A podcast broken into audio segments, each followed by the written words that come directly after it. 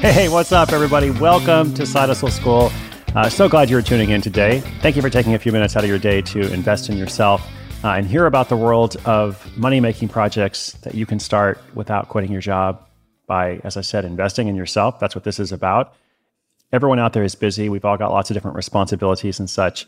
But somehow, all the different case studies that we have featured on the podcast uh, have found a way to say, you know what, I know I'm busy right now, but I need to do something so that I can have a different future than I have in the present, right? That, I, that tomorrow can be better than today and, and so on. That's what it's all about ultimately.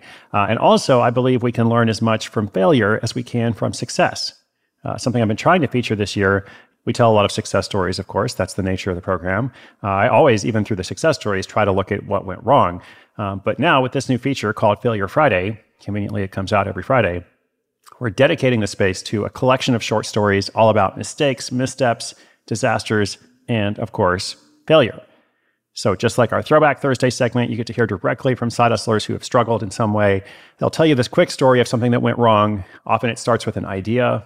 It's like, I had this idea to do something. I thought it was going to turn out one way, but of course, it ended up turning out differently.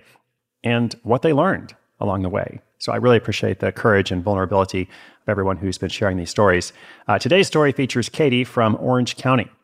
Uh, by day, she is a client services manager at an environmental consulting firm. And we told the successful story of her evenings and weekends project uh, way back on episode 664 Ballroom Dance Enthusiast Triples Side Income with How To Guide. But naturally, not everything went well. So let's hear from her about one of those difficulties. She calls it the book signing that wasn't. So here's Katie, and I'll come back at the end to wrap us up.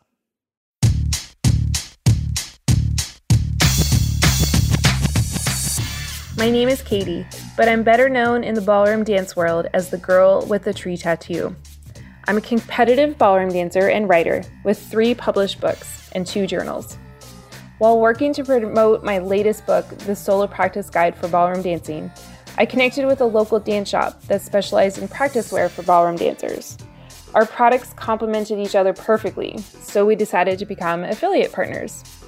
Now, nearly all of my business is online, I primarily reach my audience through the Girl with the Tree Tattoo blog and social media pages. But I wanted to connect more with my local audience, so my new dance shop partners and I arranged to have a book signing at their store, a meet the author type event. I did my usual promotions through my email list, blog, and social media pages. I was a little nervous to do an in person event, but mainly excited. The day of the event arrived. My photographer and I arrived at the store early to set up and then waited for the dancers. And we waited. And waited. I kid you not, literally no one showed up. the dance shop owners and I ate and drank our way through the light refreshments as we exchanged small smiles and shoulder shrugs. My photographer kept himself busy taking photos of us and the book display. The funny thing is, I actually made one book sale that day a dancer came into the shop to do actual shopping. She had no idea the event was happening. But after talking with her about the solo practice guide, she added it to her purchases. So tell me, what's the conversion rate for one sale out of zero event attendees? Whatever it is, I definitely learned a couple lessons that day. First, you have to roll with the punches and always take the opportunity to talk about your creations. When nothing went as I wanted or expected, I could have hid in the back of the store, wallowing at my epic fail of a book event. But I didn't. I stayed up front and I was ready to share the value I knew my book contained. As a result, I made a sale at an event that no one showed up to. The next lesson didn't come to me until much later. I realized I made an error in promoting the event only through my usual channels. The usual channels reached some local dancers, but mainly it reached dancers who had found me online and were physically too far away for such an event. To reach a more local audience, I should have utilized more local connections like dance studios. Looking back though, the book signing that wasn't doesn't feel like a failure. I'm proud of myself that I stepped outside of my comfort zone. I'm proud of myself for adapting to a crappy situation and making the best of it. Finally, I'm proud of myself that over two years later, I'm still dancing, I'm still writing, and I'm still pushing myself outside that comfort zone.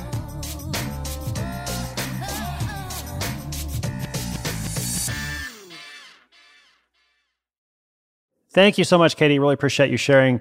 And as an author, I very much relate uh, to that feeling of hosting your book signing or your book event, your meetup, whatever it is, and really hoping that people will show up. Uh, right before I published my first book, a few months earlier, I happened to be in Vancouver, BC, and walked into a chapters bookstore, and there was an author doing a signing. And it wasn't anybody I knew. I just kind of went to, I was like, oh, I should go and see what this is like. This is going to be my world, you know, in a few months and nobody was there. It was very similar to this story. And so I thought, man, I need to do, you know, whatever it takes to not be in that situation. And a few months later, I went on book tour all across the US and then Canada as well. And lots of events, I had lots of people, but I also had some events where I was kind of like, all right, uh, you know, if I get five people here or 10 people here, then that's, that's going to be good, you know? So you got to start somewhere. I always like this quote never confuse a single defeat with a final defeat. And I also really respect that conversion rate that she mentioned, right? One sale out of zero customers. Pretty good there. Uh, so I'm grateful to her for helping us out with this segment. Uh, check out her website, thegirlwiththetree.tattoo.com, or follow her on Instagram with the same name, The Girl with the Tree Tattoo. If you have a question, if you'd like to update us about your side hustle, just come to sidehustleschool.com slash questions. Thank you for joining me today. I hope you'll come back tomorrow. My name is Chris Guillebeau. This is Side Hustle School.